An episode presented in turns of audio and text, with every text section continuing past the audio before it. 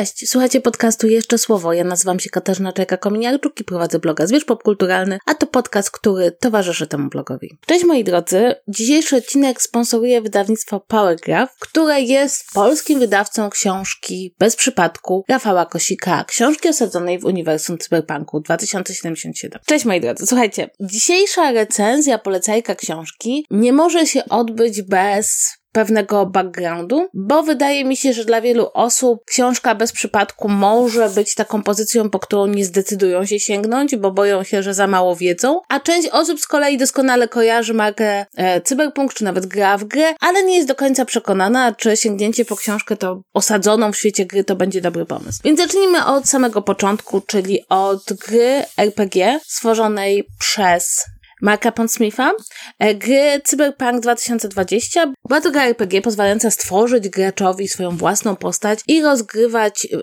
historię w takim brutalnym świecie przyszłości, e, świecie opanowanym przez wielkie korporacje, świecie po wielu wojnach, w takiej przestrzeni, w której już dostęp do świeżego powietrza, dostęp do czystej wody, dostęp do światła słonecznego staje się przywilejem. I właśnie ta gra RPG była takim punktem wyjścia do tego, żeby na jej podstawie, na podstawie tego systemu stworzyć grę komputerową, czyli Cyberpunk 2077, jak zwróciliście uwagę, data się troszeczkę zmienia. Nie powinno nas to trochę dziwić, bo już wiemy, co się wydarzyło w 2020 roku, a 2077 pozostaje dla nas wciąż jeszcze przyszłością. Natomiast nie zmieniło się to, co decydowało i o popularności tego systemu wtedy, i co moim zdaniem nadal jest najbardziej fascynującym elementem tego świata, czyli właśnie ta cyberpunkowa przyszłość. Cyberpunk to taki nurt w kulturze, który bardzo mocno koncentruje się na wizjach przede wszystkim przyszłości, na wizjach dystopijnych, no bo rzeczywiście e, utopijności tam nie ma. E, takimi elementami składowymi jest właśnie chociażby władza wielkich korporacji, to takie przekonanie, które narodziło się już w latach 80., 90., że to właśnie wielkie korporacje, które będą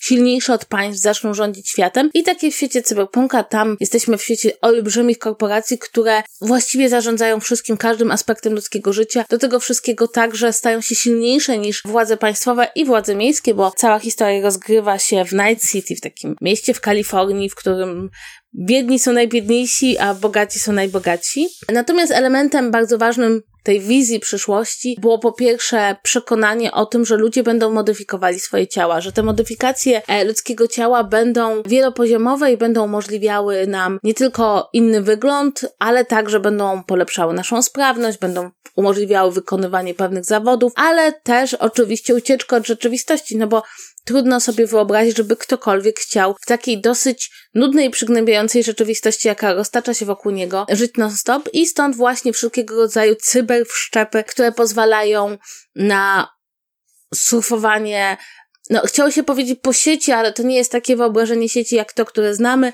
ale chociażby zanurzanie się w coś, co się nazywa brain dance, czyli taki cybernetyczny trans, który podpowiada nam różne historie, które sami możemy wybierać, no i które nas oddziela od tej rzeczywistości, co oczywiście, jak możecie podejrzewać, jest uzależniające, ale nie jest szczególnie zdrowe. Ta wizja przyszłości oczywiście zawsze e, zawiera mnóstwo przemocy i to chyba nikogo nie powinno dziwić. Jest to także wizja, która zawiera w sobie no, taki lęk przed niepowstrzymanym kapitalizmem, gdzie pieniądz rządzi absolutnie wszystkim i wszystko jest do kupienia i do sprzedania i za wszystko trzeba non-stop płacić, co sprawia, że bardzo wiele ludzi utknie w takiej sytuacji w swoim życiu, w której nie będzie ich ich stać na najbardziej podstawowe potrzeby.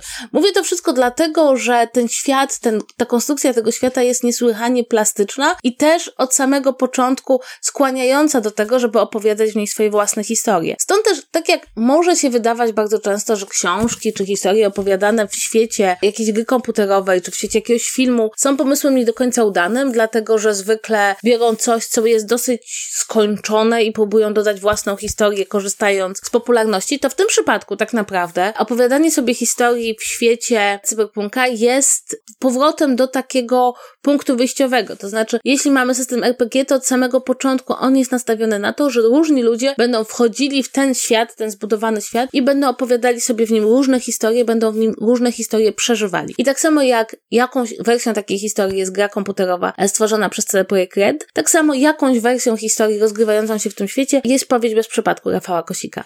I mówię to, bo wydaje mi się, że jest bardzo ważne, żeby zdać sobie sprawę, że to nie jest jakaś próba wepchnięcia historii w świat, który jej nie pomieści. Ten świat został stworzony po to, żeby było w nim bardzo dużo historii i tak naprawdę każdy z nas e, może sobie opowiedzieć jakąś historię w świecie cyberpunku i będzie to jak najbardziej uzasadnione. Można powiedzieć nawet, że choć oczywiście gra komputerowa ma bardzo rozwiniętą tą opowieść, chyba najbardziej rozwiniętą opowieść, to tak naprawdę każdy, kto wejdzie do tego świata i chce opowiedzieć swoją historię, jest trochę takim równorzędnym opowiadaczem tej przestrzeni. No więc jaką historię chce nam opowiedzieć e, Rafał Kosik? Bo to jest historia, która jest strasznie wciągająca.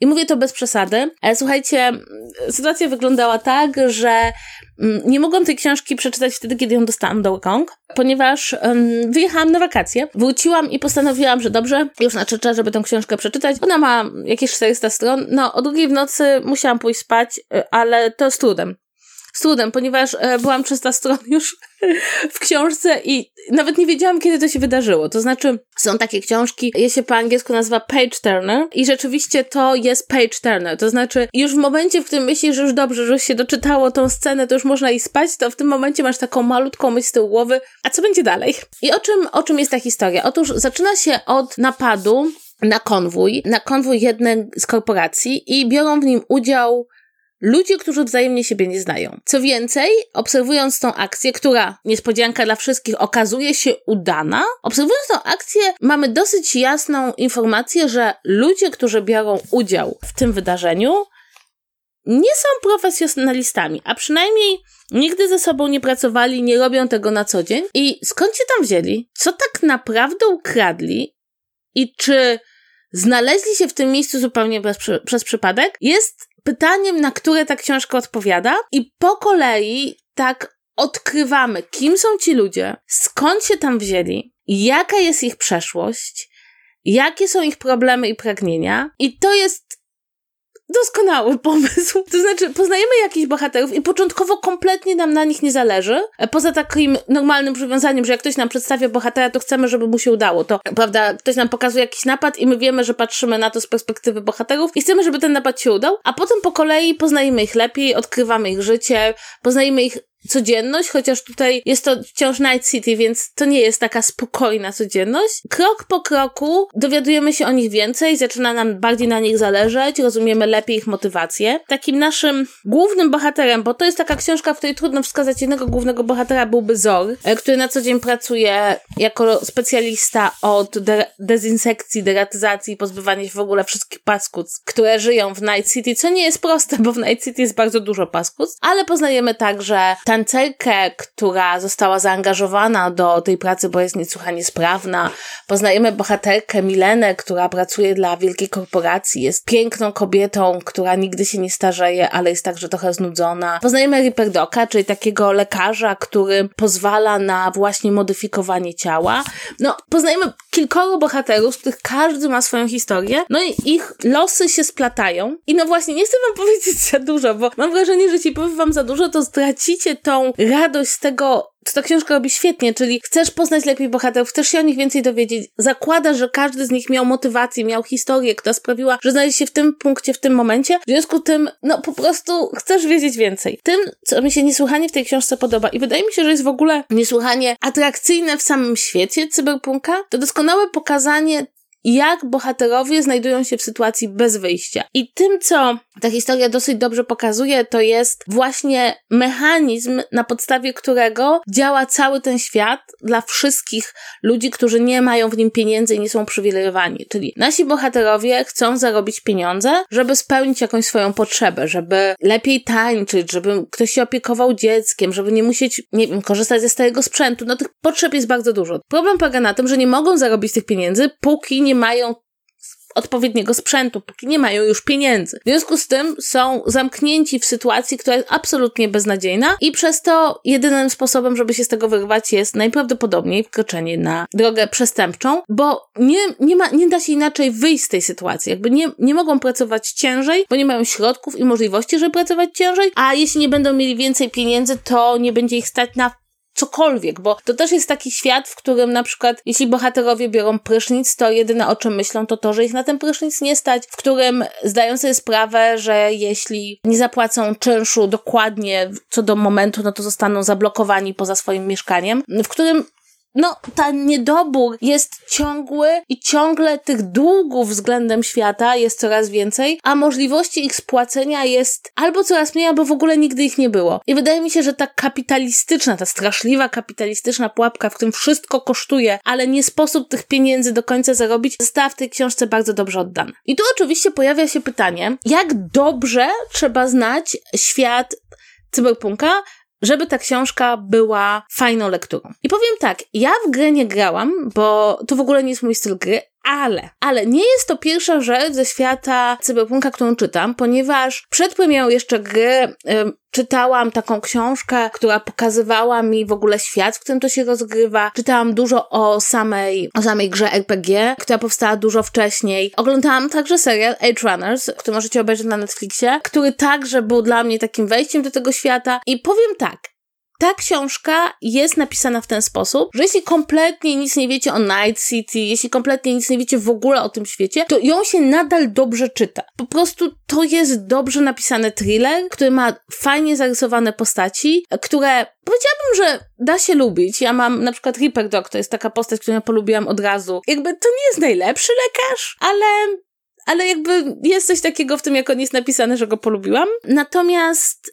Natomiast jeśli nie znacie tego świata, no to tam jest trochę elementów, które może nie będą dla was oczywiste od razu, na przykład co to jest braindance, ale z drugiej strony, to nie jest tak, że jak nie znacie tego świata, to kompletnie nie zrozumiecie fabuły książki. Fabuła książki jest absolutnie do zrozumienia, nawet jeśli nigdy nie mieliście gry w rękach, jeśli nigdy nie znaliście świata cyberpunka, a jest do tego wszystkiego bardzo fajna, bo no właśnie, jest stosunkowo niewiele w Polsce książek, które rozgrywają się w takich dekoracjach, a wydaje mi się, że te dekoracje są po prostu niezwykle atrakcyjne. Ale teraz uwaga, jeśli znacie świat gry, jeśli znacie świat gry RPG, jeśli znacie świat gry komputerowej, jeśli w ogóle byliście nim zainteresowani, to ta książka jest pełna smaczków. Jest pełna nazw, miejsc, nazwisk, nawiązań, które możecie sobie wyłuskiwać i one są tak wprowadzone, że z jednej strony Czasem to jest tylko na przykład nazwa dzielnicy w Night City i wy już wiecie, już wiecie, gdzie jesteście. Czasem to jest jakieś nawiązanie do czegoś, co jest bardzo mocno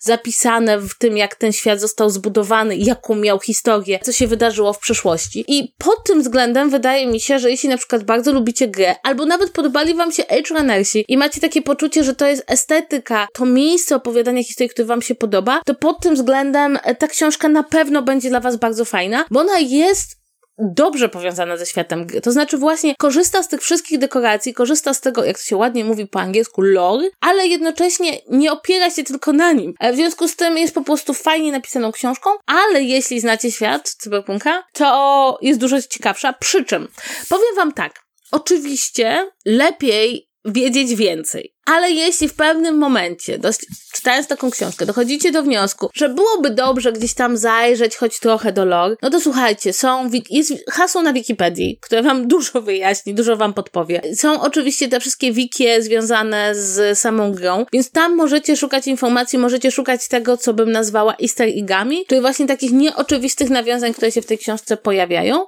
Jeśli jest się fanem gry albo fanem tego świata, to moim zdaniem ta książka jest wielką radochą, bardzo fajnym poszerzeniem poszerzeniem, także takim sposobem na to, żeby przetrwać, jak wam się ta część fabularna gry skończy. E, natomiast jeśli gry kompletnie nie znacie, to nadal to się bardzo dobrze czyta, nadal, ja właśnie, słuchajcie, ja w grę sensu stricte nie grałam. A i tak się świetnie bawiłam i tak miałam wrażenie, że e, Kosik mnie wciągnął w ten świat, w którym, no właśnie, w którym wszystko jest beznadziejne, ale paradoksalnie przez to lepiej czyta się historię o ludziach, którzy wciąż wierzą, że są w stanie e, w jakiś sposób poprawić swoje życie. Powiem też, że Dobrze, że wzięli Kosika do napisania tej książki. To jest autor, który mi się kojarzy głównie z książkami dla młodych ludzi. Oczywiście autor słynnego Feliksa Netajninki, ale oczywiście pisał mnóstwo innych rzeczy.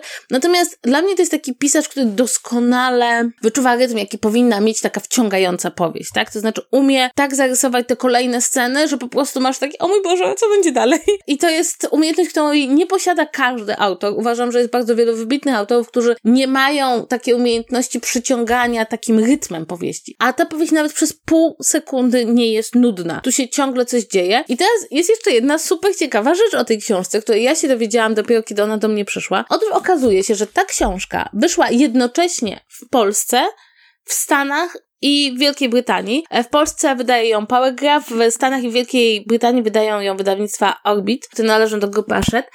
I to jest po prostu fascynujące. To znaczy, rzeczywiście to nie jest tak, że ta książka wychodzi na polski rynek trochę na zasadzie, okej, okay, będzie dodatek, rzućmy coś, e, zróbmy jakieś zainteresowanie szum wokół książki. Tylko to jest taki bardzo jakby przypieczętowany produkt, który jest oficjalnie powiązany ze światem gry. Jest to w ogóle chyba pierwsza książka, która jest tak oficjalnie ze światem gry powiązana i też trochę jak gra dystrybuowana międzynarodowo. Przyznam szczerze, że podejrzewam, że Rafał Kosik jest naprawdę, no, dumny z tego, że wybrali akurat akurat jego, a ja powiem tak, że absolutnie po przeczytaniu tej książki uważam, że na arenie międzynarodowej nie mamy się czego wstydzić, bo jest to rzeczywiście książka, która, która się mm, może sprzedać na całym świecie, chociaż przyznam szczerze, że czytając tą książkę i wiedząc, że wyszła jednocześnie w obcych językach, na przykład zastanawiałam się, tam jest dowcip łosie, łososie. Jestem ciekawa, jak to przetłumaczą na angielski. Może powinnam sięgnąć po anglojęzyczną wersję książki i zobaczyć, jaki tam jest dowcip. W każdym razie, jeśli lubicie grę, jeśli w nią graliście, to całym sercem polecam. A jeśli lubicie w ogóle ten e, vibe cyberpunka, który dla mnie jest, to jest bardzo ciekawe, bo on się wydawał taki trochę tak zwanym retrofuturyzmem, czyli wyobrażeniem przyszłości, który przychodzi z przeszłości. I przez pewien czas myślałam sobie właśnie o tym, że lata 90. tak bardzo mocno wierzyły, że taka jest nasza przyszłość. I miałam takie poczucie, że to było związane z pewnymi bardzo konkretnymi e, wydarzeniami, z takim pojawiającym się już przeczuciem, że ta przyszłość nie będzie najlepsza, ale właśnie tą wizją, że będziemy coraz bardziej odcięci od przyrody, że coraz bardziej będziemy się zanurzać w tej cyfrowej rzeczywistości. I tak jak sobie myślę, to z jednej strony to jest retrofuturyzm, tak? To znaczy, e, nasz rozwój poszedł jednak mimo wszystko trochę w inną stronę. Nie mówię, że mniej mroczną, ale trochę inną. Ale z drugiej strony, kiedy czytam o tych wielkich miastach, o tym kapitalizmie, o tych wielkich, wielkich przedsiębiorcach, no to myślę sobie, że no, 2020 nie okazał się rokiem, w którym żyjemy w takiej rzeczywistości, ale to nie zmienia faktu, że rzeczywiście żyjemy w jakiej rzeczywistości, w której wielkie firmy sięgają po coraz więcej władzy i żyjemy w takiej rzeczywistości, w której no, zdajemy sobie sprawę z tego, że katastrofa klimatyczna jest naszą teraźniejszością i przyszłością. Żyjemy w świecie wieżowców, które sięgają coraz wyżej, choć jeszcze nie zasłaniamy sobie całego słońca. Więc powiem tak, z jednej strony to jest retrofuturyzm, a z drugiej strony pokazuje, że pewne nasze przeczucia dotyczące rzeczywistości nie są kompletnie nietrafione. Jest w tym jednocześnie rozrywka, ale być może też takie to nawet nie trochę, takie ostrzeżenie przed kierunkiem, w którym zmierza świat, w którym może zmierzyć świat. I choć nie podejrzewam, żebyśmy wylądowali kiedykolwiek w rzeczywistości cyberpunku, to jednak ta refleksja nad tym, że oddawanie coraz więcej władzy wielkim korporacjom nigdy nie będzie dobre dla wszystkich, wydaje mi się bardzo cenna. To wszystko w tym odcinku. E, muszę Wam powiedzieć, że nie spodziewałam się, ile ta książka we mnie wzbudzi entuzjazmu. Myślałam raczej o tym, że to będzie taki porządny kawałek literatury, a nie, że będzie to coś tak przepysznie meta, że się tak wyrażę. Meta, czyli meta tekstowego. I co? I przypominam Wam jeszcze raz, że sponsorem tego odcinka jest Powergraph, który wydał tą książkę w Polsce. Tu jeszcze na sam koniec chciałabym Wam powiedzieć, że książka została wydana bardzo porządnie, to znaczy ma twardą oprawę, jest szyta. Chciałam powiedzieć, że to jest w ogóle coś, na co ja coraz bardziej zwracam uwagę. Bardzo się cieszę, kiedy